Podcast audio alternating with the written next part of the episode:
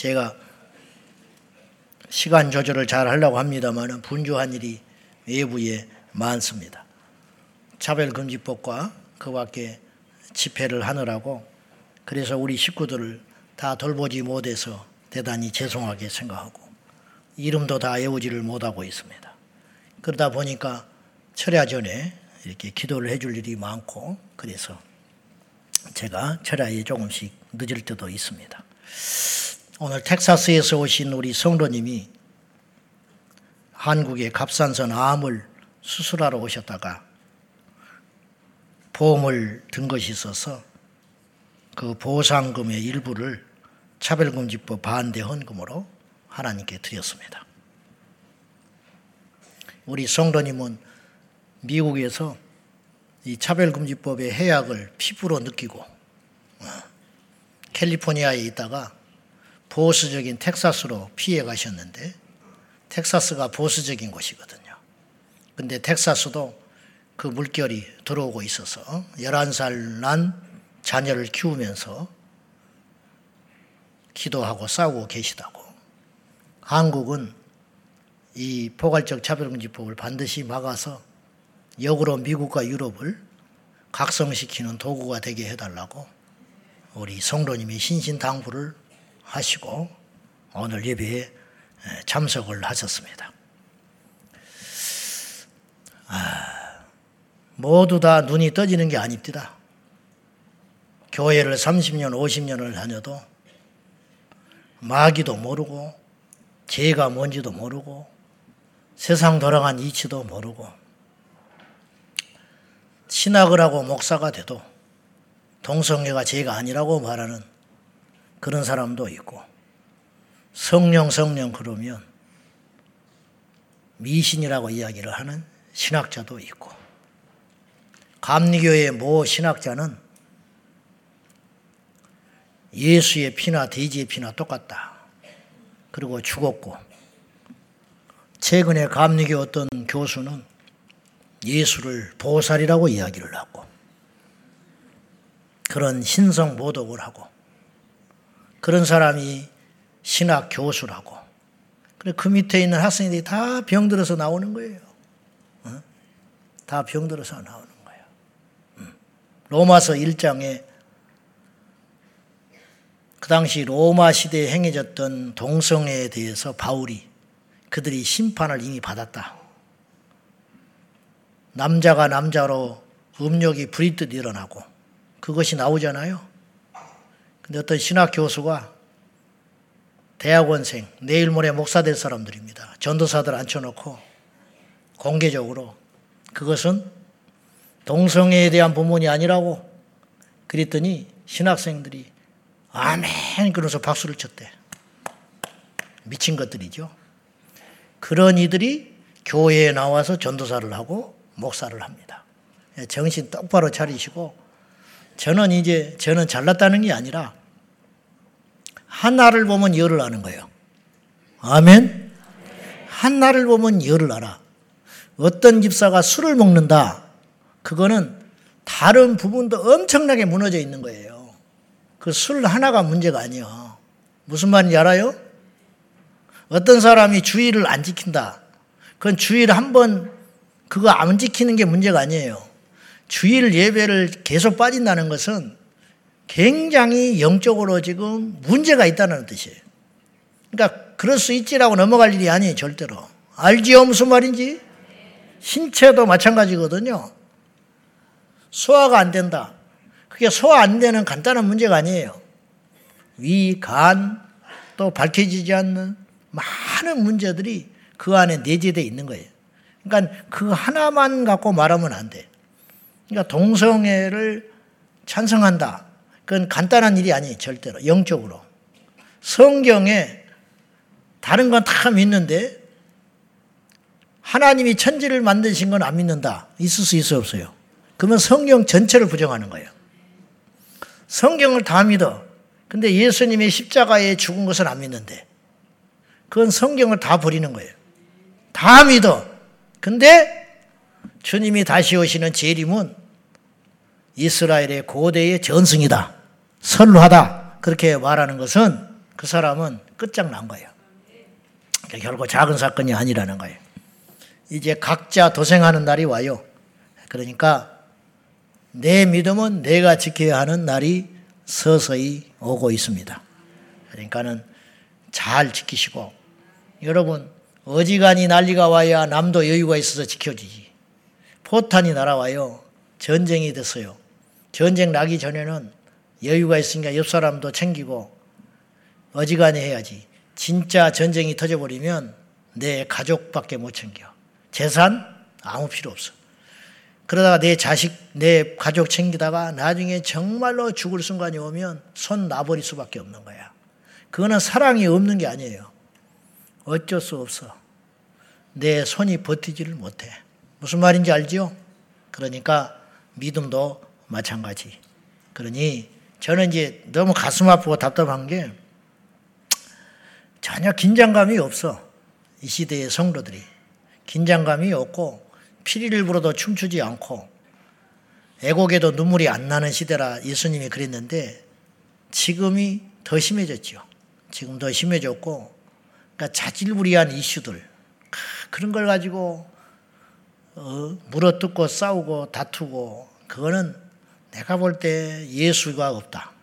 네, 그냥 그렇게 보고 그러니까 시시하게 하지 말고 마귀는 큰 그림을 그리고 우리에게 덤벼드는데 우리는 그 안에서 이렇게 자지자질하면 이길 수가 있겠어요. 그러니까 우리도 큰 그림을 그리고 이 거대한 싸움에 합류하여 승리해야 합니다. 어, 전에 누가 건의를 하셔서 저기 방석을 저 안에 넣어놨습니다. 기도 끝나고 앞에 강단에 와서 기도하고 싶어 하는 분들, 여기 또 밑에서 기도하고 싶은 분들은 방석을 가져다가 기도를 하시면 됩니다. 이게 이제 음, 뒤에 앉는 거하고 앞에 있는 것도 달라요. 그리고 어느 날 결단하고 내가 강대상에 와서 무릎을 꿇고 기도하는 건 또 다른 일이에요. 그러니까 그런 결단들을 한 번씩 하는 것도 저는 남에게 않은 게 아니라 내 마음의 중심을 하나님께 그렇게 딱 한번 들여보는 거예요. 그러면 그때 또 새로운 은혜가 있어요. 그러니 그런 용기도 필요하다 봅니다. 오늘 설교하겠습니다. 기도 시리즈를 하고 있는데 오늘 45번째 시간이 됐습니다. 오늘의 주제는 우리는 왜 기도해야 하는가 하는 것입니다. 지금 45번째 나왔는데 이걸 왜 새삼스럽게 이제서 꺼내느냐. 음, 그렇게 이야기할 수 있는데 기도의 동력을 얻기 위해서는 우리가 목표 의식이 분명해야 돼요. 그러니까는 바리새인들은 기도는 많이 했어요. 근데 왜 기도하는지를 잊어버렸어. 처음에는 안 그랬지. 처음에는 기도의 목적이 있었어요. 선명했어. 목적이 선명하니까 기도를 많이 하게 된 거야. 목적이 있으니까 열심히 했겠지요. 열심히 하다 보니까 기도 시간이 늘어난 것 뿐이에요. 기도 시간 늘리려고 기도를 한 게 아니고 애초에 그들은 진정성 있게 기도를 하기 시작했고 기도를 하다 보니까 기도의 깊이를 알고 응답을 받고 하다 보니까 많이 하게 됐겠죠. 그러면서 사람들 사이에 소문이 나기 시작한 거예요. 그러다 보니 나중에는 이제 주객이 전도가 됐는데 뭐가 됐느냐? 이제는 남에게 보이기 시작하는 거예요. 마치 처음에는 자기 건강을 위해서 등산을 하다가 사람들이 등산하는 어떤 사람을 보고 부지런하다, 어? 대단하다 이렇게 칭찬을 하니까 때로는 내키지 않은데도 그날 가고 싶지 않은데도 등산을 가야 하는 사람처럼 그럴 수도 있듯이 목회도 마찬가지고 우리 일이 다 그런 게 많거든요. 그런 것처럼 본질과 목적을 상실해 버렸다. 그러니까 이제 가짜가 돼 버리는 거죠. 이런 것처럼 우리가 기도의 동기, 예배의 동기, 주님의 일의 동기 이것이 선명하지 않으면 타락하는 거예요. 그런 사람이 제법 많아요. 우리 중에도 있을 수 있어요. 저도 예의가 아니고요. 그래서 오늘 이 시점에 우리는 왜 기도해야 하는가? 이걸 한번 생각해 보자는 거죠. 어떤 가장 근본적인 질문이죠. 기도를 많이 하고 기도를 제대로 하고 기도 응답을 받고 그러기 전에 먼저 우리가 던져야 할 질문이기도 해요. 기도를 우리는 왜 어, 힘써야 하며 기도해야 되는가? 학생이 공부를 합니다. 근데 목표가 분명해야 돼요. 왜 공부하냐? 그냥 엄마가 하라니까요. 그거 오래 못해요. 좀 하다 보면 끝장나 버립니다. 음, 흥미 떨어지면 끝장이야. 기업인들에게 왜 기업을 하냐? 돈을 왜 벌려고 하느냐? 그 목적이 분명하지 않으면 나중에 무너지는 거예요.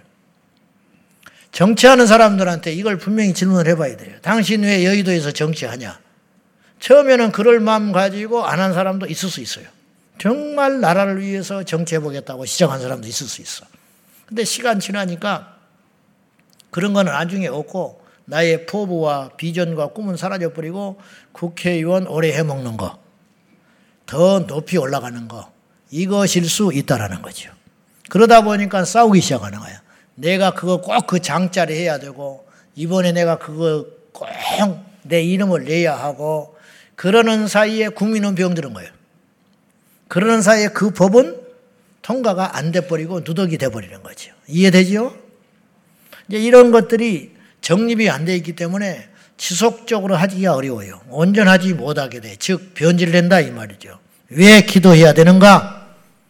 설교학에서는 처음에 던져놓고 결론 이야기하면 그건 빵점이에요. 그러나 저는 이렇게 오늘 결론을 이야기할게요. 왜 기도해야 되는가? 그것은 기도하지 않으면 지옥 가기 때문입니다. 그러면 여러분이 시비 걸 사람도 있어요. 기도 안 한다고 지옥 가냐? 궁극적으로는 간다 이 말이에요. 궁극적으로. 당장은 아니지만 결과는 그렇게 돼요. 결과는 그렇게 된다. 음. 과식한다고 죽냐? 과식을 계속하면 죽어요. 당장은 안 죽지. 근데 계속 몸에게 나쁜 것을 먹어대면 하루 이틀은 아니지만 10년, 20년, 30년 쌓이면 몸이 독이 쌓여서 뻑 쓰러져 죽어버린다니까. 기도를 한두 번 안 한다고 지옥 갑니까? 한두 달 안 한다고 지옥 가겠습니까? 그렇진 않지. 사람마다 차이가 있는데 결국은 이 시간부터 우리가 기도를 딱 중단해버리면 마지막에 종착역은 지옥일 가능성이 많아요. 분명히 그렇습니다. 왜 그러냐? 기도하지 않으면 우리 영이 죽기 때문이에요. 영이 살아야 천국 가는 거예요. 여러분, 천국은요, 가서 사는 나라가 아니에요. 산 자가 가는 것이. 그래서 나를 믿는 자는 죽어도 살겠고, 무릇 살아서 나를 믿는 자는 영원히 죽지 아니하리라. 이 말이 무슨 말이요? 내가 장례식 가서 깨달았다고 그랬잖아. 이 말씀이 쑥 읽었는데, 수없이 읽었어요. 요한복음 11장, 부활장. 나를 믿는 자는 죽어도 살겠고, 이 말은 알겠다 이 말이야. 나를 믿으면 죽어도 천국 가서 한다. 그건 해석이 됐어. 근데 무릇 살아서 나를 믿는 자는 영원히 죽지 아니하리라. 근데 이 앞에 있는 권사님은 죽었어. 분명히 가짜는 아닌데. 온 성도들이 인정하는 진짜 권사인데 이분이 살아서 믿었지만 죽어버렸단 말이에요. 근데 이걸 내가 이 본문을 읽고 설교를 해야 돼. 어떻게 해야 되냐? 그 순간 내가 화살 기도를 했어요. 하나님. 이 말씀을 깨닫게 해주세요. 그때 내 안에 내적으로 음성이 들려왔어. 네 눈에는 네가 죽은 자로 보이느냐? 내 눈에는 죽지 않았다 그러시나? 아, 사람 눈에는 죽었어. 그러나 예수님은 이분을 죽었다고 생각 안 하셔요. 그러니까 이 말씀은 틀린 말이 아니에요. 우리가 이해를 못하는 것뿐이라. 그렇구나. 내가 그래서 확신 있게 선포했어요. 죽은 것처럼 보이십니까? 죽지 않았다. 우리 눈에는 죽었지. 장례 치르고 있지. 그러나 예수님의 눈에는 이분이 죽은 게 아니에요. 밖에서 지금 펄펄 뛰고 오만하게 세상의 권세와 물질과 교만함에 쌓여가지고 예수 따르는 사람이 죽은 자다 이거예요. 그러니까 죽어서 천국 가는 게 아니, 지옥 가는 게 아니에요. 이미 죽은 자가 지옥 가는 거고 천국은 죽었다가 천국 가는 게 아니고 살아 있는 자가 산 상태로 천국 가는 거예요. 그러니까 죽음이라고 하는 다리를 건너지 않으면 천국을 못 가니까 그래서 성도의 죽음을 여호와께서 귀히 보시는도다. 시편 말씀에 그랬다고요. 아, 그 말씀이 이해가 되는 거예요. 그러므로 기도하지 않으면 결국은 당장은 아니지만 영이 죽어요. 안 먹으면 죽지요.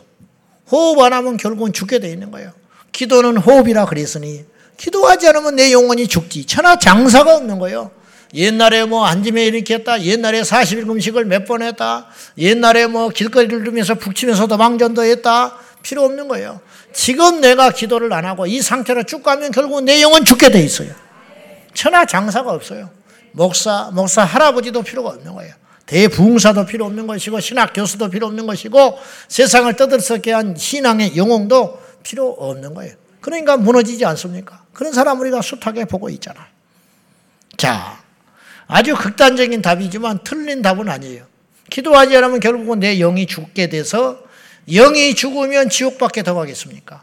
영이 살아야 천국 가는 것이거든. 결국은 그렇게 되는 거예요. 그러면 여기서 좀 화제를 좀 달리 해서 중요한 것이니까 사람들이 지옥에 가는 이유가 뭐냐? 어? 사람이 지옥에 가는 방법이 있어요. 방법. 지옥에 가는 유형이 있는데 첫째, 애초에 지옥에서 시작하여 지옥으로 가는 경우예요. 무슨 말이냐? 애초에 복음을 듣지 않았거나 혹은 듣지 못한 경우는 지옥으로 살다가 지옥에 가는 거예요. 그러니까 태어나면서 사람은 범죄하여 죄인이 되는 게 아닙니다. 절대로 아니에요. 어. 동양 사고로 보면 성선설이 아니에요. 성악설입니다. 인간은 태어나면서부터 죄인으로 태어나는 거예요. 그래서 그 죄값으로 죽는 거죠. 그래서 예수님이 오셔서 그 죄의 고리를 끊어야만 했어요. 태어나서 사람이 선함을 쌓는다든지 아니면 죄를 짓지 않으므로 태어난 상태로 있다가 죄를 짓지 않으면 천국에 간다면 예수님이 오실 이유가 없어요. 무슨 말인지 알죠? 왜냐? 천국 갈 방법이 있기 때문에. 제가 말했잖아요. 지금까지 인류가 이 지구상에 왔다가 간 사람이 얼마인지도 몰라, 사실은. 지금만 약 80억 인구가 있잖아요. 80몇 대가 있잖아요. 그러나 이 시대에 80억이기 때문에 이 인류의 출현이 6천 년인데 6천 년간 그 인구가 얼마나 살았는지는 몰라요. 천국 가봐야 알아. 수천억이 왔다 갔는지 잘 몰라. 그러면 그 헤아릴 수 없는 그 많은 인류 중에 단 한 명이라도 자기의 의로 구원받아 천국을 갔다면 예수님이 오셔서는 안 돼요. 그 사람은 불의한 자야. 자기 노력으로 천국을 갔는데 예수님이 와서 죽어버렸다면 그 사람의 노력과 공로는 의미가 없는 것이기 때문에 그런 일은 있을 수 없는 거라는 거지. 그러니까 예수님이 오시기, 오시는 방법, 주 예수 그리스도를 믿는 길 외에는 천국의 길은 열리질 않아요. 그러니까 인간은 이 땅에서 제일 사실은 쉬운 거는 지옥 가는 거예요. 왜냐? 제멋대로 살면 지옥 가. 사람이 제일 쉬운 게 제멋대로 하는 거거든요. 그렇죠? 제멋대로 하는 거. 그냥 누워버리는 거. 그냥 자버리는 거. 그냥 일하다가 말아버리는 거. 그냥 먹어버리는 거. 이거 자기 멋대로 하는 게 제일 쉬운 거 아니에요? 그래, 안 그래요? 지금 무척 힘들지요? 제멋대로 하면 여기 안 와요. 육의 소욕으로 하면 여기 올 사람이 누가 있겠어? 집에서 누워 있든지, 어? 디가 삼겹살 구워 먹고 있든지, 고수 도 치고 있든지, 테레비 보고 있든지, 술 마시고 있든지, 세상 친구하고 어울리고 다니 그렇게 하고 싶은 거예요, 우리가. 우리가 다 그렇게 하고 싶은 욕망이 있는 거예요. 그걸 절제하고 억누르고 이 자리에 온 거예요. 안 그래요? 그렇잖아요, 사실. 솔직히.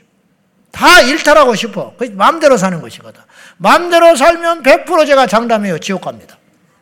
자기 마음대로 살면 인간은 육의 정욕의 소욕대로 살고 싶은 욕망이 있기 때문에 절대로 하나님의 선한 것을 가까이 하나로도 하지도 못해. 그래서 지옥 가는 거예요. 세상에서 가장 쉬운 일은 지옥에 가는 일이에요. 태어나는 순간부터 아무것도 안 하면 돼요. 내 마음대로 혹은 세상의 방법대로 살면 돼요. 잘 살아도 지옥 가고 못 살아도 지옥 가고 선해도 지옥 가고 악해도 지옥 가고 게을러도 지옥 가고 부지런해도 지옥 가고 성공해도 지옥 가고 실패해도 지옥 가고 장수해도 지옥 가고 중간에 단명해도 지옥 가요. 무조건 지옥에 하게 돼 있어요. 왜? 한 가지만 안 하면 돼. 뭐 예수만 안 믿으면 지옥 가. 그래 쉽지. 예수만 안 믿으면 지옥 가는 거니까 너무너무 쉽지.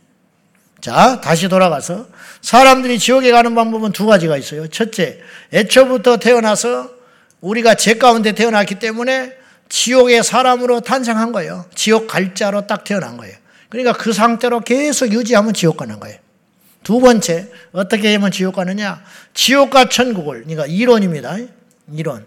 지옥과 천국을 왔다 갔다 하는 거예요. 냉탕과 온탕, 렌탕과 온탕 왔다 갔다 왔다 갔다 왔다 갔다 하는 거예요. 그렇게 하다가 그 마지막이 지옥에 딱서 있으면 지옥 가버리는 거예요. 제 말은 지금 신학적인 이야기를 하는 게 아니에요. 예정론이나 그런 말을 지금 하려는 게 아니에요. 현실적인 이야기를 하는 거예요. 그러니까 이제 신학적으로 접근하면 복잡해요. 예정론이라든가 구원의 상실 이런 걸 말하면 상당히 어려운 이야기가 돼요. 저는 그런 이야기를 지금 하려는 게 아니라 실제적이고 현실적인 이야기를 제가 하는 거예요. 자, 보세요. 안 믿다가 믿는 사람이 있다는 것은 믿다가 떨어가는 사람도 있다는 뜻이에요. 그래야 안 그래요? 제말 틀리지 않았죠? 여러분, 믿다가 떨어진 사람이 있어요, 없어요? 있죠. 성경에도 있었고 우리 주변에도 널려 있어. 누구라고 딱 집어서 말은 못해요. 왜냐? 그건 하나님만이 결정하고 하나님이 판단하신 일이기 때문에 함부로 말은 못해. 그러나 대략 짐작해서 그런 사람이 있어. 제가 제 아는 사람도 많아요. 그런 사람들이. 믿다가 떨어져 버린 사람이 많아. 믿다가 떨어져 버린 사람이. 물론 이건 또 다른 문제야. 그 믿었다고 하는 것이 진짜 믿음이었냐? 이제 물론 이렇게 얘기하는 사람도 있어요. 원래 안 믿었기 때문에 떨어진 것이다. 근데 그렇게 말하기는 또 애매해. 왜냐? 방언했지, 금식했지, 전도했지, 철야했지, 신학에서 주의 종이 됐지. 그러니 뭐 이거보다 이건 아니지. 그 정도 되면 그래도 매 맞고 교회를 다니고 제사상 제삿날 그 난리를 피면서 뺨때기 뺨을 맞고 머리가 잘리면서 머리카락이 잘리면서도 믿음을 지켰던 사람이 어느 날 세상으로 나가버리더라. 그러고 보면 그런 행위들 자체로 봐서 그것이 열매로 봐서 꼭 가짜라고 말할 수는 없어요. 히브리서에도 그걸 경고하고 있어요. 성령의 은사를 체험하고 영생의 맛을 봤다가 떠나간 사람들에 대한 경고가 히브리서에는 자주 등장하고 있어요. 그러므로 이건 단순한 이론이라고 볼 수는 없어요. 어쨌든 어떤 사람이 지옥을 갔다면 천국과 지옥을 천국과 지옥을 왔다 왔다 가다 왔다 갔다 가다가 지옥에 가, 지옥으로 가 있는데 죽어버렸다든지 그 본인이 예수님이 오셔버렸다든지 그러면 지옥 가는 거지. 방법이 없죠. 어제까지는 내가 믿음이 있었는데 오늘 잃어버릴 수 있다. 이론적으로. 있어요, 없어요? 없다고 말하지 마세요. 있어요. 있죠? 여러분, 사업에 실패와 성공을 왔다 갔다 하는 사람들이 많이 있어요. 불굴의 의지로 다시 일어나는 사람. 그래서 지금부터 30년 전에 30대 그룹 중에 지금 살아있는 그룹이 절반도 안 돼. 3분의 1도 안 돼. 국제그룹 없어져 버렸어요. 알아요? 국제그룹. 구모그룹 뭐 지금 별것 없어요. 옛날에 세한 자동차라고 있었대. 어, 세한 자동차. 망해버렸어. 기아 이름은 있지만 창립자는 끝났어요. 주인이 바뀌어버렸어. 오너가. 그러니까 회사 망한 거예요. 봉고를 만들었던 기아. 그러니까 이런 일들이 숱하게 일어나요. 지금 대기업 중에 앞으로 30년 후면 몇 개나 남아 있을까? 그건 모르는 거예요. 사실은. 그런 것처럼 망했다 일어났다를 이렇게 부침 있게 이렇게 쭉쭉쭉 가는데 마지막 죽기 전에 성공한 사람은 성공한 사람으로 죽는 거 영원히. 예? 성공한 사람으로 인류에 기억되고 죽는 거라니까요. 근데 어떤 사람은 마지막 가기 직전에 실패한 자로 죽었어요. 그러면 사람들은 과거의 성공을 기억하지 않아요. 그 사람은 그냥 실패자로 끝나는 거라. 사람들이 그렇게 기억해요. 켄터키 프라이드 치킨 창설한 사람이 할랜드 데이비스 샌더스래. 또 저녁에 또 치킨 시켜 먹고 싶으네요. 켄터키 프라이드 치킨 창설자가 할랜드 데이비스 샌더스라는 아시죠? 하얀 양복에 입고 이렇게 수염 기르고 염소 수염 기르고 이렇게 있는. 근데 실제로 그분은 그렇게 살았어요. 옷을 그렇게 입고 다녔어. 그리고 홍보를 그렇게 하고 다녔대. 흰 양복에 빨간 넥타이 메고 염소 수염 기르고 안경 끼고 지팡이 짚고 돌아다녔어. 그것 자체가 일종의 캐릭터가 됐어요. 근데 이분은 젊은 날부터 성격이 좀 개팍했다고 그래요. 관계가 잘 안 돼. 그래서 사업도 부침이 많았대. 넘어졌다 일어났다 넘어졌다 일어났다 했는데 결국은 넘었어요. 넘어졌어요. 64세에 음식점을 차렸는데 음식점이 안 돼 버렸어요. 그리고 급기야 음식점이 불이 나 버렸어요. 그러니까 64세에 완전히 주저앉아 버린 거예요. 지금도 64세는 나이가 제법 적지 않은 나이인데 그 수십 년 전에 미국 사회에서 64세면 끝났다고 봐야 돼. 근데 이분은 다시 일어났어요. 그래가지고 절치부심해가지고 이분이 우연한 기회에 치킨을 만드는 양념 레시피를 만들었어요. 그래 66세 되네. 2년 동안 골몰이 골몰하게 연구해가지고 켄터키 후라이드 치킨 양념을 자기만의 독특한 레시피를 만들어 가지고 이거를 개발을 했는데 팔아줄 사람이 없잖아. 근데 영업을 하러 갔는데 무려 이분이 1008번이나 두드렸대요. 1008번이나 사람을 만나고 가게를 찾아가고 자기의 이 양념을 써달라고 그리고 체인점을 열어달라고 했지만 안 됐대. 다 거절한 거야. 노인네가 와가지고 이렇게 와서 비천하게 하니까. 근데 1009번째 이 사람의 양념을 받아준 가게가 있었어요. 그리고 거기서 1호점이 생기면서 전 세계적인 기업이 됐어요. 그래가지고 이분이 아, 전 세계적인 치킨 왕국을 건설하게 됐는데 그분은 90세에 죽었어요. 그때까지 왕성하게 활동을 하다가 죽었는데 우리는 그분을 성공한 기업인으로 기억하지 64세에 실패한 기업인으로 생각을 안 한다고. 우리가 이런 이야기를 저도 자료를 찾아보니까 알았지. 이런 것처럼 천국과 지옥을 오간다는 말은 이론적으로 제가 신학적인 이야기를 하지 말자고 그랬어요. 이 시간에는 오고 갈 수 있으니까 실제로 오고 가요. 무슨 말인지 알죠? 지금 여러분이 천국의 좁은 길에 서 있다고 그 길이 영원하다고 볼 수 없어. 어떻게 될지 몰라. 지금 밖에서 미친 짓을 하고 죄 짓고 돌아다니는 사람이지만 지옥에 줄 서 있는 사람이지만은 회심하여 바울처럼 돌아온다는 것도 보장 장담 못 하는 거예요. 그들이 돌아와서 우리보다 더 열렬한 하나님의 사람이 될 수도 있는 거예요. 그래서 성경은 뭐라고 그랬어요? 먼저 된 자가 나중되고 나중된 자가 먼저 될 수 있다고 주님 경고하셨다 이 말이죠. 나중된 자에게는 소망을 주시고 먼저 된 자에게는 경고를 하시는 거예요. 우리 주님은요. 천국과 지옥 이 생명을 가지고 절대로 비유적으로 돌려서 우화적으로 또는 뭐 어떤 권면식으로 그렇게 말하신 적이 없어요. 굉장히 단호했어요. 뭐 아니면 도야. 죽을래 살래 천국일래 지옥일래 죄를 버릴래 그따구로 계속 살래 이거 딱 양과 염소 우편과 좌편 천국 지옥 이렇게 딱 말해요. 연옥은 가짜에 없어요. 연옥은 사탄이 만든 교리라는 걸 여러분이 아셔야 돼. 중간지대는 없는 것입니다. 그래서 천국과 지옥으로 간다는 말은 현실적으로 맞는 말이에요. 여기에 구원을 이룰 수 있는가라는 질문을 할 수 있지만 그것은 여기서 일단 다루지 말자 이 말이죠. 이론적으로 믿다가 실족하고 또 실족했다가 돌아온다고 가정한다면 천국과 지옥을 왔다 갔다 할 수 있다는 거예요. 그렇지 않습니까? 우리 교회에 등록한 새신자들 중에 90% 이상은 교회를 짧게는 2년, 1년 쉬었던 사람, 길게는 30년 쉬었던 사람이 있어요. 그러니까 어릴 때 한두 번 다녔다 이거는 아니지. 그거는 본격적으로 다니기 전이니까 그건 치지 않고 고등학교까지 지난번에도 어떤 분이 만난 고등부 회장이었던 사람이 있었어요. 고등부 회장. 그러니까 어, 이번에 참 어디 구, 어떤 공무원을 만났더니 자기가 자기 어머니가 지금 권사님이고 자기는 고등부 회장이었다고 그러대. 그러면 지금은 뭐라는 거예요? 지금은 불신자라 이 말이야. 그래서 내가 당신 어머니가 얼마나 당신을 위해 기도하겠냐. 늦기 전에 돌아와라. 내가 이제 그렇게 말했지요. 그 사람은 고등부 회장이었대. 고등부 회장이 천국을 보장하는 건 아니에요. 근데 고등부 회장을 했다는 것은 교회 열심히 였다는 거 아니에요. 주의를 지켰을 거 아니에요. 성경 암송도 했을 거 아니에요. 교회 봉사도 했을 거 아니에요. 그러니까 회장 될 거지. 그러니까 그때 만약 그 믿음이 진짜 믿음이었다면 그때는 하나님의 자녀였어요. 그러나 지금은 나락에 떨어져 있어요. 지금은 100%그 어, 안에 예수 없고 예배를 단순히 안 드리기 때문이 아니라 대화를 해보면 알지. 자기 스스로도 없어. 없어. 자기 어머니는 교회 권사인데 없어.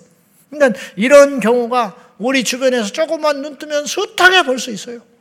여러분 새로 오는 가족들 중에 20년 쉬었다 온 사람, 30년 쉬었다 오는 사람, 뭐 과거에 뭐 잠깐 다녔다 쉬었다는 사람, 코로나 때 쉬었다는 사람이 또 왜 그렇게 많은지 몰라. 코로나 때 예배를 쉬었대. 코로나 때. 그러다가 이제 찾아 나왔다는 거야. 그나마 다행이지. 그러면 내가 이렇게 이야기해요. 다시는 떠나지 마라. 당신 만약에 혈압약 먹다가 쉬면 어떻게 하냐? 안 된다고 하지 않냐, 병원에서. 그것과 비교할 수 없다. 그리고 신신당부하고 근데 그 다음 주에 또 안 나와. 그런 사람이 있어요. 그 다음 주에 안 나와. 새가족 소개하면 벌써 없어. 그래 속이 안 탑니까? 응? 지금 등록은 계속 많게는 몇십 명씩, 몇 명씩이라도 계속 등록하잖아요? 근데 그만큼 늘어나야 되거든요? 안 늘어나지. 그 이유가 있어요. 떠나는 사람이 있어. 기존의 식구 중에 떠나. 그러니까 교회를 옮기는 건 좋다, 이 말이야. 뭐 좋을 건 없지. 교회를 옮기는 건 그럴 수 있다. 사람이 그럴 수 있지. 거리가 멀다든지, 안 맞다든지, 그럴 수 있어요. 그러나 예수 떠나면 그건 다른 문제라. 그러니까 일부 그렇게 떠나고, 또 일부는 큰 마음을 먹고 자이든 타이든 우리 교회를 다녀보려고 자기 손으로 등록을 했는데 그 사이에 사탄이 공격을 받아가지고 무너져 버린 거예요. 그래서 교회 나오기 싫어.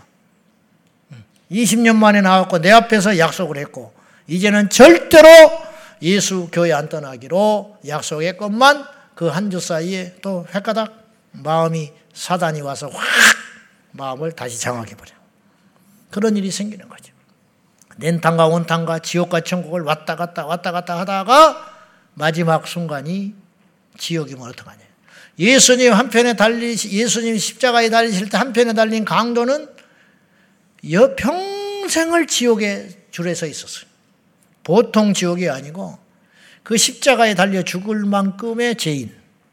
근데 마지막에 줄을 바꿔 탔어요. 천국에 가면 상은 없겠지만 천국에 가면 제일 기뻐할 사람 중에 한 사람. 근데 한편에 있는 당도는 계속 지옥의 길을 달려가다가 마지막 얻을 수 있는 인류사의 가장 큰 절호의 기회를 스스로 차버린 사람. 여러분, 지금 죽어가잖아요. 죽어가는 사람이 뭐가 무섭고, 뭐가 부럽고, 뭐가 아쉽고, 무슨 자존심이 남아있어. 그 입을 열어. 예수님, 그러면 살았어. 근데 그 말을 못 하는 거야. 그리고 빈정거리다가 죽어버리는. 이게 인간이에요. 남의 일 같지요. 천만에 그렇지 않아. 얼마든지 이런 사람도 널려 있어요. 얼마든지.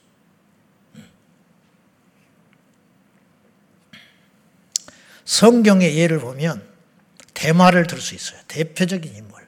대마를 이렇게 성경에 기록한 우리에게 좋은 반명교사 샘플이 되는 거예요, 사실은. 대마는 한때 바울의 선교 동력자였습니다. 선교사였다니까요, 대마가. 지금 선교사님도 보통 일은 아니지만 그 당시 선교사님은 목숨 걸어야 했어요. 지금하고는 경우가 또 다른 문제예요. 그러나 그는 알다시피 세상을 사랑하여 데살로니카로 갚으렸다고 바울이 증언을 했어요. 세상을 사랑했다라는 말은 더 이상 주님을 사랑하지 않았다는 뜻이에요. 믿음을 버렸다는 뜻입니다. 그렇지 않습니까? 세상을 사랑하여 갔으나 그는 천국 간다. 그런 말을 안 통하는 거예요. 세상을 사랑했기 때문에 지옥행 열차를 탄 거예요. 쾌락을 쫓아간 것이고 유혹을 못 이긴 것이고 예수 그리스도의 복음을 전하는 선교사의 그 길을 갔다가 궁핍과 핍박과 조롱과 환란과 시련과 따돌림을 못 이기고 견디고 견디고 견디다가 탁 꺾여져 가지고 가버리는 거예요. 코로나 때 꺾이듯이. 군대 가면 꺾여버리듯이. 직장 때문에 꺾여버리듯이. 결혼하면 꺾이듯이. 시부모 앞에 꺾이듯이. 안 믿는 남편 만나서 꺾이듯이. 그런 일이 숱하게 일어나고 있잖아요? 그런 것처럼 대만은 꺾였다. 그래서 세상을 사랑하여 가버린 거예요. 세상을 사랑하여 갔다는 건 간단한 일이 아니라 그랬어요. 지옥행 열자를 갈아타버렸다. 그런 뜻으로 되는 것입니다. 대만은 신약 성경에 딱 세 번 등장해요. 근데 본인이 직접 서신서를 남기지 않았으니까 바울이 대마를 세 번 거론하는데 여기서 명확하게 우리가 알 수 있어요. 두 번은 바울의 동력자로 등장을 하고 한 번은 세상으로 떠났다고 거론하면서 등장을 해요. 그러면 이제 그 시점이 어떻게 된 거냐 이걸 따져봐야지. 무슨 말이냐면 세상으로 떠났다 그랬다가 나중에 늦게 기록된 서신서에 대마가 내 곁에 있다 그러면 돌아온 거잖아요. 그러나 대마는 그러지 않았어요. 처음에 두 번은 그에게 동력자로 소개되고 있어요. 자, 골로새서 4장 14절입니다. 한번 봅시다. 시작. 또 대마가 너희에게 무난하니라. 저 때는 의사와 대마가 자기와 함께 있다 이런데. 의사 누가는 바울의 동력자로 바울의 몸을 살피면서 사도행전을 기록한 하나님의 사람이에요. 그러니까 누가는 끝까지 바울과 함께 했을 것이라고 여겨져요. 아니면 헤어진다 할지라도 믿음을 지켰을 걸로 여겨집니다. 의사 누가는. 그러니까 그 당시에 골로새서를 기록할 적에 바울 곁에는 대마가 있었다. 같이 선교 동력자로 존재하고 있었다. 이런 뜻이에요. 그 다음에 빌레몬서 1장 24절에서 바울은 대마를 이렇게 또 거론합니다. 봅시다. 시작. 마가, 아리스타고, 대마, 누가가 무난하는 마가 오봉의 저자, 마가 요한, 그를 동력자라고 소개하고 있어요. 그 다음에 그 동력자 중에 누구를 거론했냐면 대마를 거론하고 있어요. 즉, 대마가 지금 동력자로 나와 함께하고 있다. 선교하고 있다. 그런 뜻입니다. 그런데 이 골로새서와 빌레몬서는 언제 기록을 했냐면 AD 61년에서 63년으로 기록했을 것으로 추정을 해요. 분명한 것은 데살로니카로 갔다고 하는 그 거론이 디모데 후서에 등장하는데 한번 봅시다. 디모데 후서 4장 10절 다 같이 시작. 나를 버리고 데살로니카로 갔고 그리에 쓰기에는 갈라디아로 디도는 달마디아로 갔고 그러니까 특별히 그레스게라는 사람은 목적이 있어서 복음을 전하도 갈라디아로 간 것 같아요. 본인이 갈라디아를 떠나왔거든요. 갈라디아의 교회를 세워놓고 바울이 이제 그 마지막 서신서거든요. 디모데 후서가. 아마 이제 건강상이라든가 여러 정황으로 볼 때 본인이 갈라디아로 가기에는 여행을 하기에는 무리였지 않는가. 그래서 어, 그레스게라는 사람을 갈라디아로 보낸 것 같아요. 그 다음에 디도는 달마디아로 갔다. 디도서를 기록한 디도는 달마디아로 갔다. 그 말은 선한 목적으로 갔다는 뜻이에요. 근데 그 앞에 대마를 특별히 이야기하면서 대마는 데살로니카로 갔다 그러면 우리가 바울의 명을 따라서 데살로니카로 갔다고 짐작할 수 있는데 대마는 부연 설명이 붙어 있어요.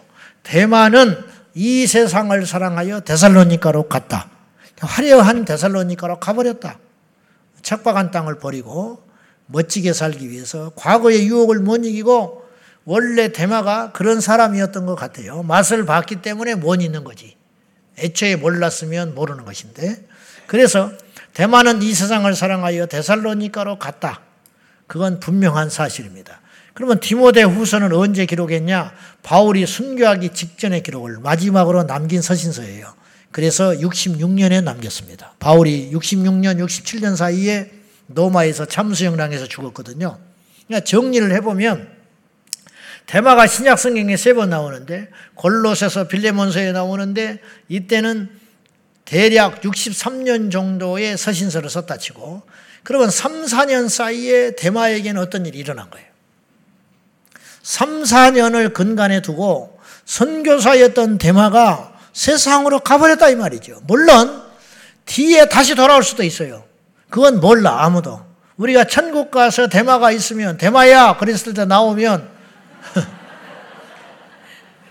그 천국에 간 것이고 뒤에 회심한 거고 대마야 그래도 아무리 불러도 대마가 없어. 도마만 있지. 그러면 대마는 지옥에 간 것으로 볼 수 있다는 거죠. 이게 여러분 그냥 웃고 넘어갈 일만은 아닙니다. 사실적 이야기입니다. 사실적 이야기. 여러분 성경은 사실로 들어야 됩니다. 복음은 사실로 들어야 돼요. 이론으로 그냥 그럴듯하게 그냥 추상적으로 듣는 것은 복음이 아니에요. 절대로. 우리는 공부를 위해서 천국 가는 게 아닙니다. 믿고 살아야 천국 가는 거예요. 그래서 이런 추론을 해볼 적에 지옥과 천국을 오고 가는 사람들이 성경에도 있었고 지금 이 시대도 있고 우리 중에도 얼마든지 있을 수 있다. 이 이야기가 이제 오늘의 주제는 아니지만은 중요하니까 한번 다뤄봤습니다. 자, 그러면 기도에 대한 주제인데 구원에 대한 이야기를 잠시 했습니다. 다시 돌아가서 우리는 왜 기도해야 하는가? 그 기도하지 않으면 궁극적으로 중간의 과정들이 있지만은 궁극적으로는 지옥에 갈 수밖에 없다. 그 과정을 한번 살펴봅시다. 먼저 어떤 사람이 믿다가 믿음을 버렸다 친다면 전제한다면 대마처럼 그리고 알려지지 않는 숱한 사람들이 그랬던 것처럼 목사도 미혹받아서 신천지에 가니까 예, 신천지에 간 사람이 너무 불쌍하고 안 된 거지. 자기들은 진리를 찾았다고 간증을 하고 그러는데 이제서 진리를 찾은 게 아니고 이제서 지옥을 찾은 거예요. 야, 참 남의 일이라 웃을 일이 아니에요. 여기 혹시 있으면 정신 똑바로 차려야 돼요. 이만희가 곧 죽습니다. 짧게는 5년, 길게는 10년 안에 죽어요. 자기도 죽을 줄 알고 묘를 청도에다 자기 고향에다가 만들어 놨어요. 가묘를. 예. 근데도 그를 보혜사라고 추정을 하니 그런 바보 멍충이들이 없지. 자기는 죽는다고 묘를 만들어 놨는데 그를 따르는 추종자들은 보혜사라고 말을 하니 이걸 도대체 어떻게 해석을 해야 할지 모르겠어요. 그러니까 미혹당한 거죠. 완전히 미혹당해버린 거지. 너무너무 안 되지. 길거리 가다 보면은 여호와 증인들이 이렇게 세워놓고 어? 파수꾼 그거 전해주고 있잖아요. 내가 그걸 지나가면서 유심히 봐요. 인상도 좋아. 옷도 깨끗하게 입었어. 내가 한편으로 생각해요. 나는 너무 다행이고 감사하다. 우리 고향 땅에 왕국의 간이 있었으면 내가 거기를 갔을 거 아니냐. 전도를 받아서. 그러면 이 열심을 거기다가 퍼부었을 거 아니야. 젊은 날에. 그러면 왕국회관 목사가 돼 있어 내가 지금. 여호와 증인 목사가 돼 있을 거라고 지금. 그러면서 지상 천국을 이야기를 하고 예수는 예언자여 선지자로 하면서 기성 교회를 어? 그 잘난 세치혀로 지금 수많은 사람들을 미혹하고 지옥불에 끌고 가고 있을 거 아니에요. 그런 걸 생각하면 하나님의 은혜가 얼마나 크냐 이 말이에요. 그러니까 우리가 분별력이 있어서 복음을 제대로 듣고 이 자리에 온 건 아니에요. 하나님이 인도하신 거예요. 이단에 빠져서 그 열심을 쏟아보라고요. 여러분 어떻게 되겠어요? 한번 생각해 보라고. 여기 하나님 어머니 거기에 가가지고 우리가 열심히 모여가지고 환하게 웃으면서 안상홍 찬양, 안상홍 찬양 이따구 짓을 하고 있다니까. 그 사람들은요 우리가 불쌍한 거예요. 그 사람들은 이제 진리를 찾았대. 이제 지옥을 찾았다, 이제 지옥을. 기가 막힌 일. 어떻게 그 세치어로 안상홍 찬양을 할 수 있냐고. 응? 장길자를 하나님 어머니라고 그러고. 그러니까 머리는 우동이 아니라고 그래서 내가. 요건 생각을 하라고 있는 거라는. 아무리 그렇듯 장길자를 하나님 어머니라고 그러냐. 그러면 하나님 아버지가 있다라는 거 아니야. 하나님 아버지가 안상홍이라는 거야. 응? 국수 먹다가 죽은 사람을. 제가 말했죠. 국수 먹다 죽었다는 걸 라면 먹어 죽었다고 했다가 고발당했다고. 근데 대부분에 가서 이겼어, 결국은.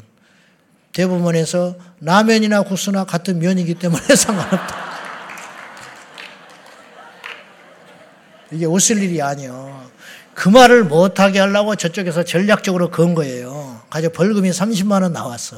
그까지 그 내버려도 돼요. 그러나 이게 왜 중요하냐면 그렇게 함으로 그 말을 할 수 있게 된 거예요. 알겠어요? 그러니까 이단에 대해서 우리가 단호하게 이야기를 해야 되는 거죠. 자, 어쨌든지 가려, 어쨌든지 간에 기도에 대한 주제인데 다시 돌아가서 기도하지 않으면 궁극적으로 지옥 간다. 그 과정을 한번 살펴봅시다. 어떤 사람이 믿다가 중도에 변질되어 지옥에 가는 과정을 살펴보자는 거지요. 이걸 왜 이제 기도의 주제와 맞물려서 알아봐야 되냐면 이때 결정적인 역할을 하는 게 기도라는 거예요. 한 사람의 영혼이 구원과 천국과 지옥의 나락의 갈림길에서 결정적인 역할을 하는 것이 기도다. 기도하면 이길 수 있어요. 기도하면 분별을 할수 있고, 기도하면 승리할 수 있어요. 자, 그러면 이런 과정을 다 겪고 있어요. 우리가 지금. 우리가 과정 중에 있기도 하고, 그 다음에 이제 끝자락에 오기도 하고 그러는 거죠. 어떤 불신자가 있습니다. 우리는 다 애초에 불신자였어요. 모태 신앙도 불신자였던 것입니다. 엄마 뱃속에서 태어났다고 그 사람이 믿고 나온 사람이 아니에요. 아멘? 그 분명하셔야 됩니다. 모태 신앙이라고 해서 믿고 나온 게 아니에요. 엄마가 믿는 것 뿐이야. 그렇죠? 믿는 집에 태어난 것인 것 뿐이지, 모태 신앙이라는 건 어, 사실은 말이 모순되는 말이요. 모태 신앙이라는 말은 엄마 모태로부터 믿었다는 뜻인데, 엄마 모태로서 무슨 수로 믿어요? 지가 무슨 입이 있어서 찬송을 하며, 지가 무슨 말이 있어서 신앙 고백을 하며, 뭘 했겠어? 뱃속에서 기도를 했겠어? 그냥 탯줄로 영양만 공급받고, 그냥 태아의 생명으로 있는 거지. 그 생명 자체는 귀한 생명이지만 그 생명도 지옥에 갈 수밖에 없는 생명이다 이 말이죠. 왜? 원죄 때문에. 그런 상태로 태어난 거예요. 태어났는데 너무 복되고 감사한 것은 믿는 집에 태어났다는 거예요. 그래서 믿을 수 있는 조건의 최적의 조건을 갖고 태어났어요. 그럼에도 불구하고 안 믿는 사람도 있죠. 나같이 불신자의 집안에서 태어났지만 하나님의 은혜로 믿게 된 사람도 있지만 안 믿을 수 없는 환경에 태어났지만 고집을 피우고 안 믿는 사람도 있을 수 있는 거예요. 그래요, 안 그래요? 무당의 자식이고 불자의 자식으로 태어났지만은 믿게 된 사람이 있고 목사의 자식으로 태어났건만 장로님의 자식으로 태어났건만 오대체 믿는 집안에 귀한 자식으로 태어났건만 어릴 적부터 그렇게 하나님께 소원으로 드리고 어릴 적부터 모태신앙으로 태어나서 유아세례를 받고 교회를 안 가면 큰일 나는 줄 알고 주일마다 손에다 헌금을 한쪽 손에는 성경을 그리고 예배 시간마다 그렇게 하면서 했건만 나중에 사춘기 접어들면서 방황이 가지고 세상으로 툭 가가지고 대화처럼 미끄러져 가지고 지금도 방황하고 돌아다니며 그 어미의 눈에서 피눈물을 흘리게 하는 사람이 있을 수 있다. 있죠? 셀수 없이 많아. 셀 수 없이. 그러니까 애초에 믿는 사람은 하나 없었다는 거예요.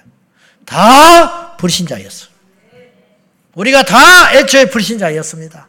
뱃속에서 믿어도 그건 믿은 게 아니에요. 믿을 수 없다니까요. 뱃속에서 무슨 수로 믿어? 믿을 수 없어요. 애초에 불신자였어. 근데 그 불신자가 10대 때, 아니면 어릴 때, 아니면 죽기 전에 어떤 과정을 통해서 일단 근데 보편적으로는 죽기 전에 믿는 확률은 많지 않으니까 일단 보편적으로 회심을 한 거예요. 어느 시점에. 그것도 하나님의 정한 시간이죠. 회심했다라는 말은 구원을 받았다는 뜻이에요. 불신자인 사람이 어느 날 회심해서 구원받은 거예요. 아멘? 그러다가 자충우도를 하면서 넘어졌다 일어났다 하면서 말씀에 순종했다 불순종했다 하면서 그때부터 예수 닮기 성화의 삶을 계속 살아가는 거예요. 그래서 성화의 길을 걸어가다가 자충우도를 하면서 고비가 오지요. 그 고비라는 건 뭐냐? 환란, 질병, 고난 이런 것들이 확 그 반대로 유혹, 어, 너무 풍요롭게 됐다든지, 혹은 너무 가난하게 됐다든지, 혹은 너무 행복해졌다든지, 혹은 너무 불행해졌다든지. 모든 사람에게 이거는 시험이에요. 없는 사람이 갖게 돼도 시험이고, 가진 사람이 없어져도 시험이야. 똑같이 시험이야. 예. 아시겠죠? 모두에게 시험이야. 이런 고비가 온다 이 말이에요. 고비가 와. 목사가 교회가 부흥이 안 돼도 시험이고 부흥이 돼도 시험이야. 왜냐? 유혹을 받거든요. 유혹받지요. 교만의 유혹을 받지요. 부흥이 안 되면 낙심의 유혹을 받는 것이지. 그래서 네 가지 마음밭을 예수님이 정확히 이야기했어요. 마가복음 13장에서. 길가에 떨어진 밭이 있다. 씨가 있다. 그 즉시 쪼아먹어버린다. 말씀이 뿌려지는데 그 즉시로 옆에서 어깨 너머에 딱 앉아있다가 말씀이 들어오면 탁 탁 찍어 먹어버려요. 마음속에 못 박히게. 그러니까 교회를 10년 다니다 헛개비야. 듣기는 들었는데 없어. 이해돼요? 씨를 뿌리면 뭐해 가을에 결실을 못하는데 이유인즉슨 씨가 떨어질 때마다 길가에 떨어지니까 씨가 새가 와서 쫙쫙 짜먹어버린다. 다 따먹어버려. 그 다음에 가시밭, 그 다음에 돌짝밭. 그건 뭐냐? 환란과 핍박. 말씀을 들을 때 내가 그렇게 살아야겠다. 근데 그 말씀을 지키려니까 시험이 와요. 괴로워. 환란이 와. 믿음 버려버리는 거예요. 반대로 욕심이. 말씀을 듣을 때는 그렇게 살아야지. 근데 세상에 살다 보니까 욕심이 들어와 가지고 그 욕심 때문에 말씀에 순종을 못 한다. 근데 30배, 60배, 100배 결실하는 사람이 있다. 그 누구냐? 듣고 행하는 사람. 주님이 그랬잖아요. 듣고 행하는 자는 믿음이 생기고 듣고 행하는 자는 천국 간다 이 말이에요. 그런데 나머지 셋은 수확 못하는 건 똑같아. 씨앗이 싹도 못 맺고 못 맺고 사탄이 새가 먹어버리나 좀 자라다가 죽어버리나 가시밭에 죽든지 가시밭 그 돌밭에 태어나서 상책이 나고 영양을 공급받아서 못 죽어버리나 중도에 열매 못 맺는 건 똑같은 거예요. 그래요 안 그래요? 10년을 믿으나 믿다가 떨어지나 50년을 믿다가 죽기 전에 버려버리나 애초에 안 믿으나 결과는 뭐예요? 지옥. 결과는 지옥 아니요. 그걸 이야기하는 거예요. 예수님이. 그래서 이제 우리에게 고비가 온다니까. 지금 고비 온 사람이 있어요, 이 중에. 지금 고비를 못 이기고 나가 떨어진 사람이 지난주에 있을 수 있어. 오는 주에 있을 수 있어. 10년 후에 있을 수 있어. 죽기 전에 올 수 있어요. 그걸 준비해야 돼요. 그게 지혜로운 거예요. 그걸 예수님이 뭐라고 그러냐? 깨어 있으라 그래서.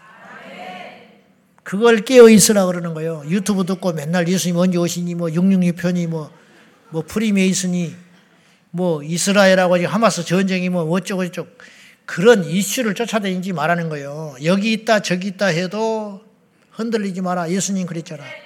그 말이 그 말이 지금 여기 있다 저기 있다. 아이고 아이고 아무것도 없어요. 손에 잡힌 것이. 그럴 시간에 성경이나 한 구절 읽고 그럴 시간에 자기 집안의 구원을 위해서 기도 한마디 하는 게 훨씬 낫다니까요. 음? 그래서 이제 그런 고비들이 오게 되면 이기지 못해. 이기지 못하면 교회에서 이탈해요. 그리고 시간이 지나면서 믿음에서 이탈하게 돼요. 교회에서 이탈하고 믿음이 이탈해지는 거예요. 믿음이 없어지니까 교회에서 이탈하는. 이건 동전의 양면과 똑같아요. 음. 목사님, 교회는 안 다니지만 믿는 사람이 있습니다. 가짜야. 나는 아내를 사랑해. 근데 1년째 집에를 안 들어가. 미친놈이죠. 나는 내 자식을 내 생명보다 사랑해. 그러면서 울어. 술만 먹으면. 근데 용돈을 한 번도 줘본 적이 없어. 내 자식이 지금 몇 살인지도 몰라. 학교를 어디 다니는지도 몰라. 밖에서 뭐하고 돌아다니지도 몰라. 근데 나는 자식을 위해서 생명을 바친대. 예배도 안 드려. 교회도 안 나가. 그러면서 자기는 주님을 사랑한대. 웃기고 있네. 앞뒤가 안 맞는 말이라고. 앞뒤 안 맞는 말을 하지 마라. 이 말이야. 음. 그래서 결국은 세상으로 나가가지고 완전히 나락에 빠져서 자연인으로 돌아가든지 아니면 기독교의 완전 적대적인 인물이 되어버려요. 그런 사람이 누구라고 그랬어요? 스탈린, 니체, 그런 사람들. 완전히 적대적이 되어버리는 거죠. 예? 그런 사람들, 마르크스, 다 신학교 출신이라고 그랬어요, 제가. 예? 다윈, 목사 아들.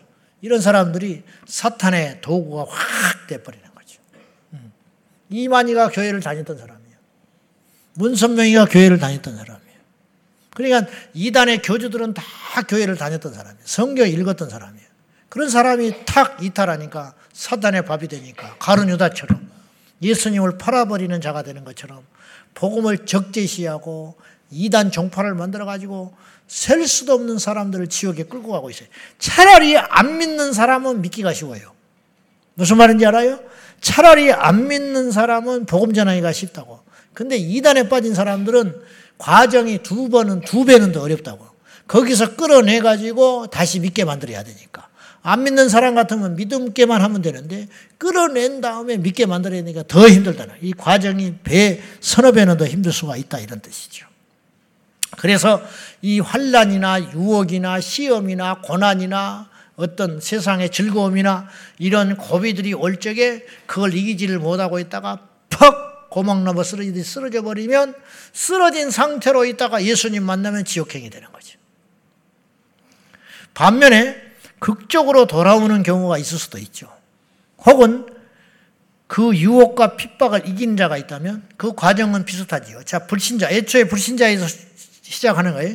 A그룹과 B그룹이 있는데 A그룹과 B그룹이 똑같이 불신자에서 출발했는데 중간에 주님 만나서 가다가 A그룹은 나가, 나가 떨어져 버렸다. 웅동에 빠진다든지 유혹을 못 이기고 B그룹도 똑같이 불신자였는데 어떤 계기를 통해서 복음을 듣고 예수님을 믿게 됐어요. 그래서 구원의 길로 들어선 거예요. 구원의 길로 들어섰건만 역시 핍박이 오고 유혹이 오고 시련이 오고 고난이 온다 이거죠. 아니면 너무 형통하든지 그런 고비가 왔지만 이 사람은 그걸 견뎠어요. 어떻게 견뎠냐? 기도함으로. 아니 그 시험을 이긴 거예요. 그리고 그 시험이 한 번으로 끝나지 않아요. 파도처럼 밀려오고 밀려오고 이 파도가 지나가면 또 파도가 밀려오고 밀려오고 계속 그것과 맞서 싸우고 싸우고 견디고 견디고 이기고 이기고 울고 넘어가고 울고 넘어가고 참고 넘어가고 참고 넘어가고 속상함을 견디고 넘어가고 넘어가고 넘어가고 하다가 마지막 딱 넘어간 데 예수님 만나버렸어. 그러면 천국에 입성하는 거지. 할렐루야. 그래서 사도 바울이 내가 달려갈 길을 다 마치고 선한 싸움을 싸우고 믿음을 지켰으니 이제 우리는 나를 위하여 의의 멸류관이 예비되었으리라. 내게만 아니라 주의 나타나심을 사모하는 모든 자 우리에게도 이니라. 바울이 이루어가고 있는 거죠. 오늘의 승리는 분명히 귀한 것이지만 내일의 승리를 보장해 주지 않듯이 물론 오늘의 패배가 유쾌한 것은 아니지만 결코 내일의 패배를 또 의미하지도 않아요. 그러므로 사랑하는 여러분, 우리에게 구원의 문제에 있어서만큼은 내일은 없다고 생각해야 돼. 지금, 지금 소금과 황금보다 더 귀한 지금, 지금 내가 영적으로 어떤 상태냐. 이걸 항상 유지하여 항상 성령 충만한 상태, 항상 평안한 상태, 항상 승리하는 상태를 날마다 날마다 유지해야만 그 상태로 예수님 만나게 되는 거예요. 왜 우리는 기도해야 되는가? 그래서 오늘의 큰 주제, 우리는 왜 기도해야 되는가? 지옥의 권세를 이기고 천국에 입성하기 위하여 우리는 기도해야 됩니다. 기도해야 믿음을 지켜낼 수 있어요. 기도해야 믿음을 유지할 수 있어요. 우리의 믿음은 과거 완료형이 아니에요. 우리의 믿음은 항상 진행형, 현재 진행형. 이걸 잊으시면 안 돼요. ing. 그러니까 이 진행이 중도에 포기하면 안 된다는 거예요. 어제 이겼어도 오늘 이기지 못하면 지는 거라. 계속 이겨야 돼. 계속. 그래서 의인은 일곱 번 넘어지거니와 다시 일어나지만 일곱 번 넘어진 게 중요한 게 아니라는 거예요. 70번이든 700번이든 넘어졌다 할지라도 예수님 만나기 전에 딱 서 있으면 된다는 거예요. 이 사람을 의인이라고 시편은 이야기했어요. 악인은 그렇지 아니하니 한 번에 넘어짐으로 재앙의 그에게 임하니라. 이렇게 말했어요. 성경에는. 한 번에 넘어졌는데 이 사람은 잘 견뎌왔어요. 수백 번 넘어질 뻔한 일이 있었는데 잘 견뎌왔어. 근데 한 번에 팍 쓰러져 버렸어. 그리고는 못 일어나 버려. 영원히. 이 사람은 악인이라 그래요.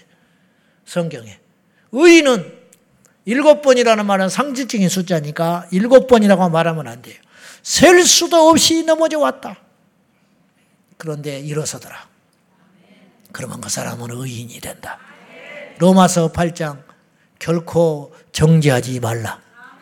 그리스도 예수 안에 있는 자는 결코 정지함이 없나니 주의 성령의 법이 죄와 사망의 법에서 나를 해방하였음이라. 과거가 어찌하든지 간에 지금 내가 예수님 만나면 지난주에 실패할지 할지라도 오늘 여러분이 기도에 승리하고 가면 이제부터는 승리자의 편에 서게 되는 거예요. 그러므로 이 소망과 믿음을 가지고 우리가 나아가야 할 것입니다. 믿음은 진행형이에요. 그러니까 이 진행되는 믿음을 계속 붙잡고 예수님을 만날 수 있어야 된다는 것이죠. 우리의 믿음을 주님은 주셨고 도와주시지만 우리에게 또한 자유의지를 주셨기 때문에 이 자유의지를 통하여 날마다 믿음을 유지하고 승리하기를 원하세요. 에덴에서 아담이 유혹을 받을 적에 하나님 몰랐던 게 아니라니까요. 하나님의 뜻은 뭐냐면 아담이 그 유혹을 받되 하나님의 이름을 걸고 승리하기를 원하셨어요. 이것이 하나님께 영광이 되는 거예요. 우리에게 시련이 오고 고난이 오는 걸 주님이 모를 리가 없습니다. 우리가 유혹받는 걸 주님이 모르실 리가 없어요. 주님이 진정 원하시는 것은 다윗처럼 골리앗을 무너뜨릴 적에 하나님이 물리쳐 주시고 다윗이 가는 게 아니라 다윗이 먼저 승리의 확신을 가지고 선포하고 가기를 원하신다는 거예요. 그럴 때 하나님이 승리를 주신다는 거예요. 그런데 아쉽게도 아담은 패배하고 말았어요. 기도해야 우리가 천국을 간다는 말은 무슨 말이냐면 기도해야 믿음을 유지하고 버틸 수 있습니다. 여러분에게 혹시 시험이 있다면 다른 것 없습니다. 그 시험 사람과 풀 수 없어요. 삼각형의 원리를 제가 자주 이야기했어요. 이웃과의 관계, 사람과의 관계가 부딪혔다. 그러면 이 둘로는 절대 해결이 안 돼. 지혜로운 자는 하나님을 찾아야 돼. 그래서 둘이 부딪혔으면 하늘을 바라봐라. 삼각형. 그러면 하늘로부터 힘이 오신다. 하나님을 바라보므로 승리하게 되는 거예요. 그래서 사람은 이제 없어지는 거예요. 그 문제는 없어지는 거예요. 그 상황은 정리가 되는 거죠. 주님과 나 사이의 문제라 이 말이에요. 할렐루야. 요셉이 형들한테 상처받았지만 형들한테 복수하지 않는 이유는 뭐냐? 하나님의 뜻을 발견했기 때문이에요. 여러분, 요셉이 놀라운 사람입니다. 어떻게 이럴 수가 있게요? 다윗도 그런 비슷한 사람이에요. 시므이가 그가 맨발로 압살롬에게 쫓겨서 성에서 도망갈 적에 비참하게 따라갈 때 시므온이 쫓아오면서 조롱을 했어요. 그러나 얼마 후에 바로 복귀하고 올 때 시므이를 용서해 줘 버립니다. 근데 조롱을 할 때 뭐라고 그랬냐면 놔둬라. 하나님께서 허락하니까 나를 조롱하겠지. 이게 기가 막힌 이야기요. 돌아왔을 때 이 아부꾼이 납작 엎드려서 용서를 비니까 또 용서해 줘요. 이게 다윗이 어떻게 이런 초자연적인 힘이 나왔냐면 하나님과의 관계에서 정리를 했기 때문에 가능한 일이라는 그래서 우리 주변에 수없는 시험과 시련과 고난과 환란과 사람을 통한 시험, 환경을 통한 시험, 사건을 통한 시험이 올 적에 그것에 집착하면 저도 이제 그럴 때가 많은데 그것에 집착하면 답이 안 나와요. 그 사람을 미워한다든지 그 상황을 내 힘으로 돌파한다든지 그 원인을 따져서 규명하기 시작하면 점점점 수렁에 빠져들기 시작하는 내가 분명히 경고합니다. 그러면 답 안 나와요. 그때는 어떻게 해야 되냐? 입을 봉하고 줄을 바라보라. 그러면 사, 마귀가 손 털고 떠나는 거예요.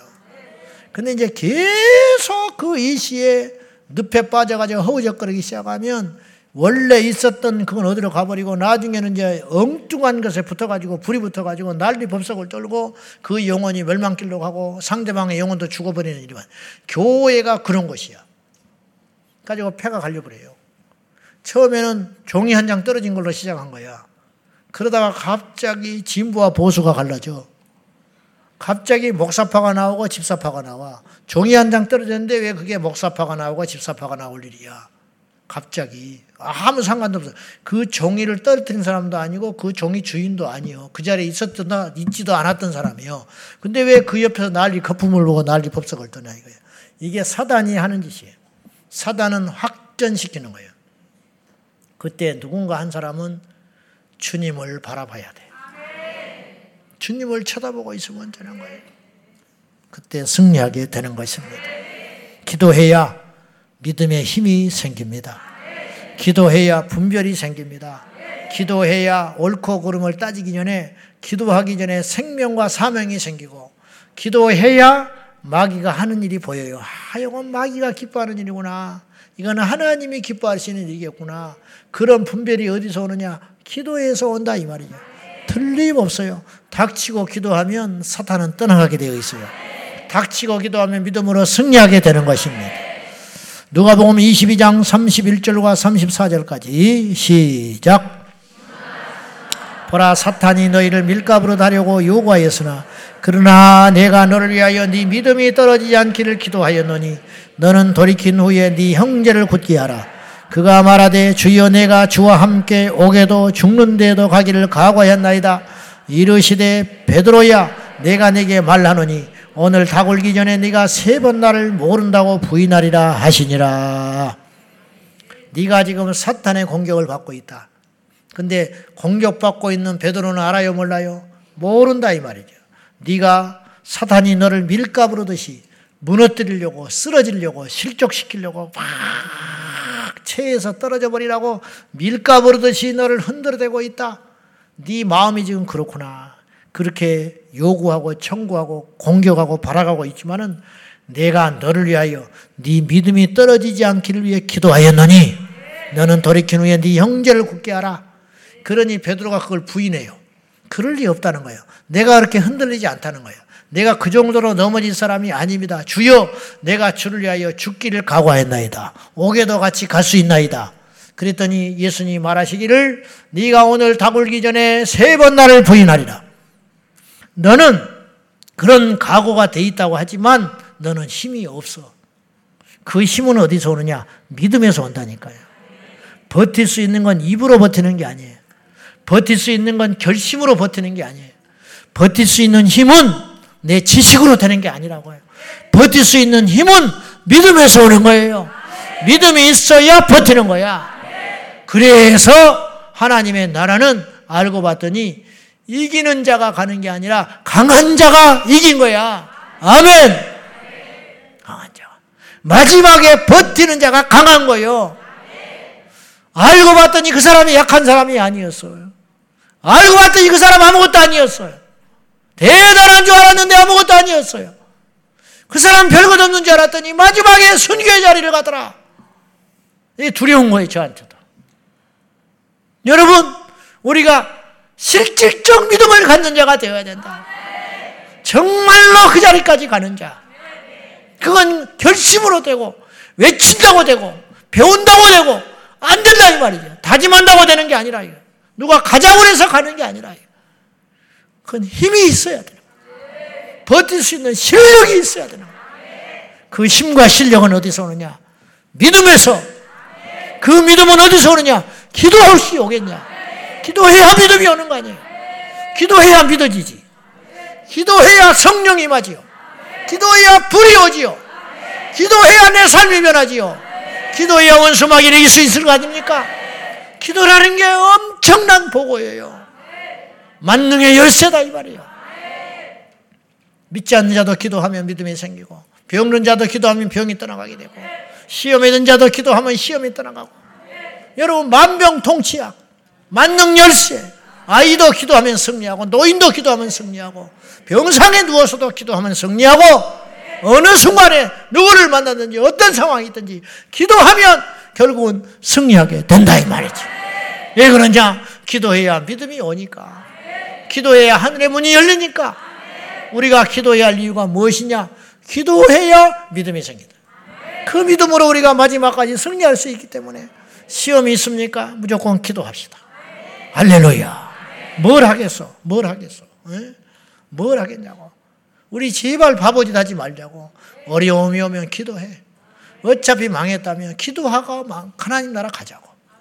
어차피 시한부 인생이다. 나 6개월밖에 못 산다. 그럼 뭐 할 거요? 6개월밖에 못 산대. 응, 뭐 할 거요? 술 먹을 거요? 뭐 할 거요? 그동안 내가 해외여행 안 갔으니까 여행이나 시켜 돌아다니다. 그러다 지옥 갈 거요? 2학 6개월밖에 못 산다면 기도하자! 기도하자. 그러면 살 길도 열리고 설령 정말로 6개월 만에 하나님 나라에 간다 할지라도 기도하다 갔잖아. 기도하다 가면 승리하고 간 거 아니에요. 네. 우리가 그런 믿음, 그런 결단, 그런 각오, 그것이 있어야 한다는 거죠. 기도해야 하는 이유는 기도해야 내 믿음을 지킬 수 있기 때문입니다. 예수님이 베드로를 향하여 시몬아 시몬아 내가 너를 위해 기도했다라는 말은 뭘 암시하는 거냐면 너 기도해야 된다 그 소리야. 지금 베드로가 기도로 충분히 깨어 있었다면 도망 안 갔어요.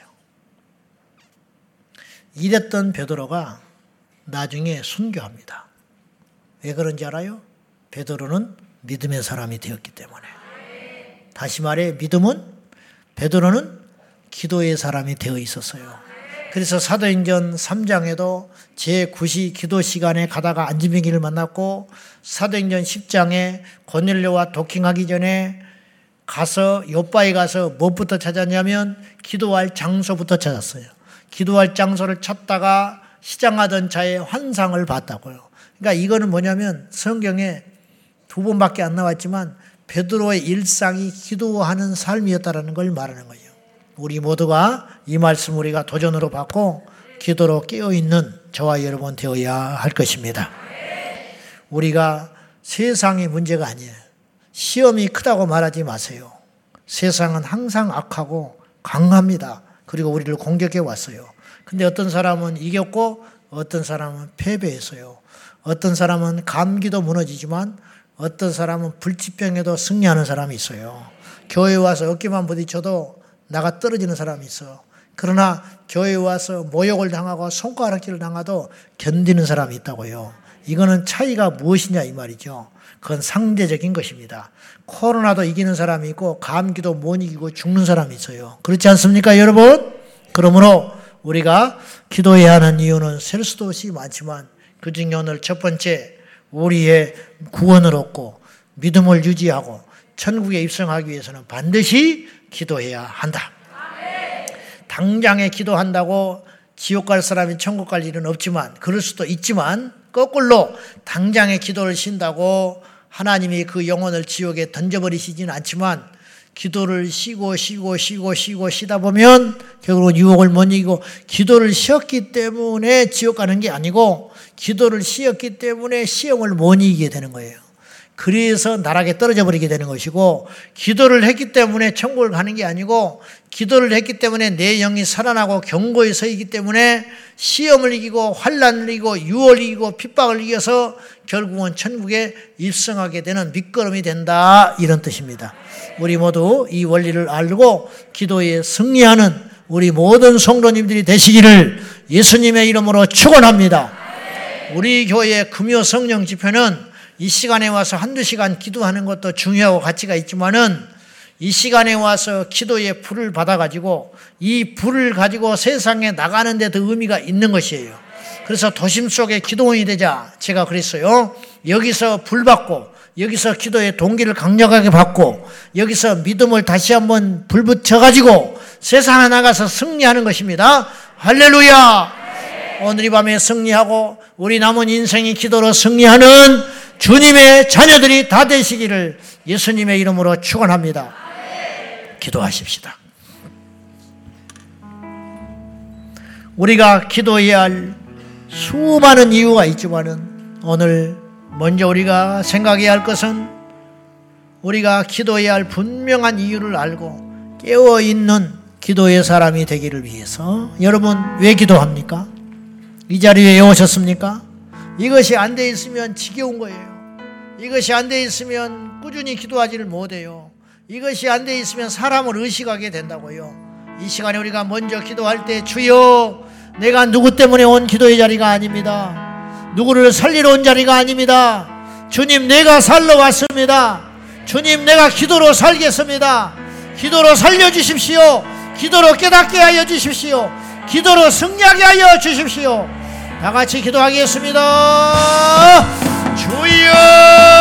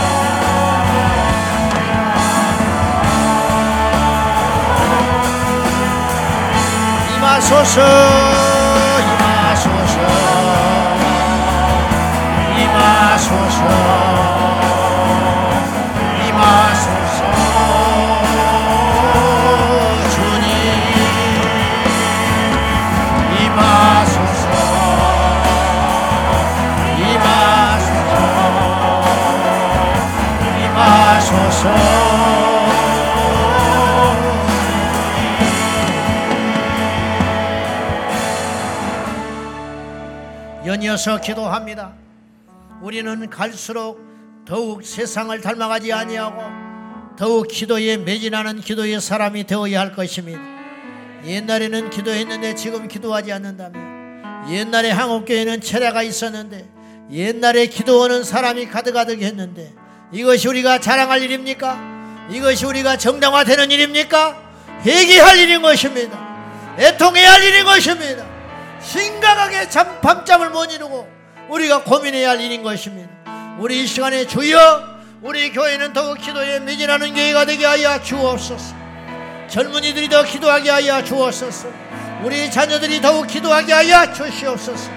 이 시간에 우리 다 같이 일어나서 주여 이 나라의 민족을 위하여 기도하며 이 땅의 교회를 위해 기도하며 이 땅의 성도들 위하여 기도할 적에 갈수록 더욱 기도에 매진하는 기도의 사람이 되어 세상과 죄를 이기는 믿음의 용사가 되기를 위하여 주여 이 땅에 기도의 영을 부어 주옵소서. 주여 이 땅에 우리 다음 세대에 기도의 영을 부어 주옵소서. 저들이 방언하게 하시고 저들이 금식하게 하시고 저들이 천야하게 하시고 저들이 산에 올라가 기도하게 하시고 저들이 엎드려 기도하게 하여 주소서. 우리 교회가 날이 갈수록 철회하는 사람들이 많아지게 하여 주시고 우리 교회가 날이 갈수록 기도하는 교회가 되게 하여 주옵소서. 다 같이 기도하겠습니다. 주여!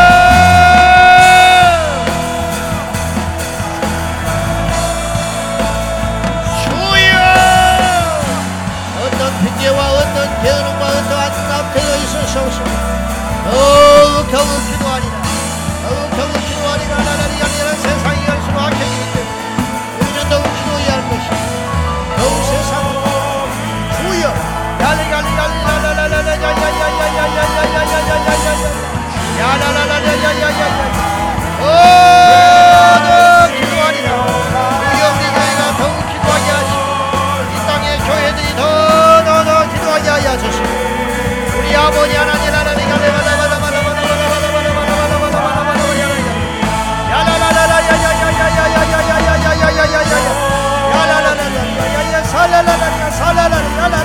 la la la la.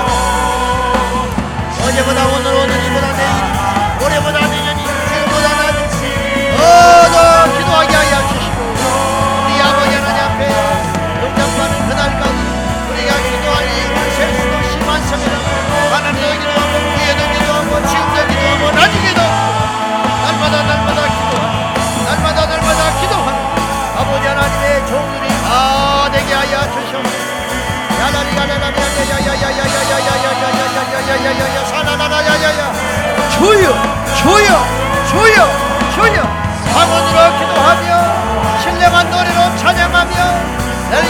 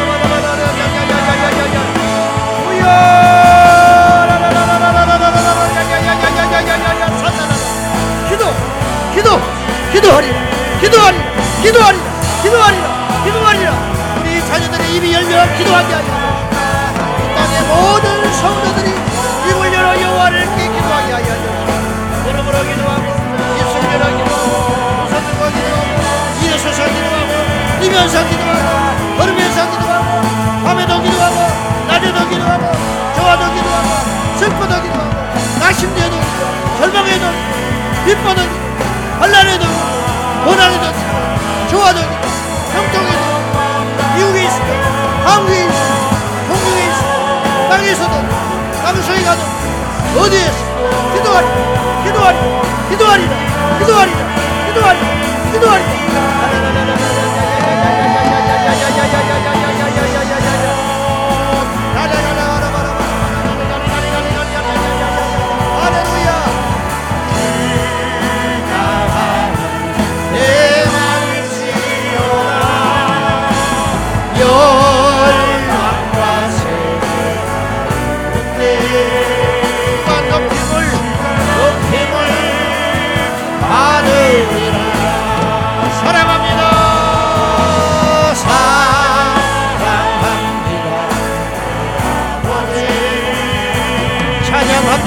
time.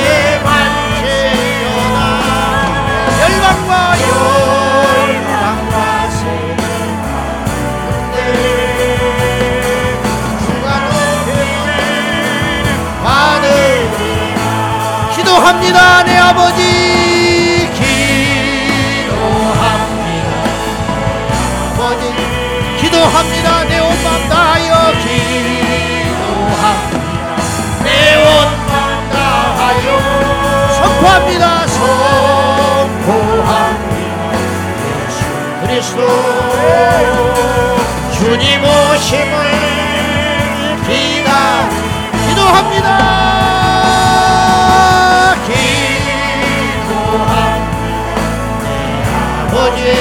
기도합니다. 내온맘 다하여. 기도합니다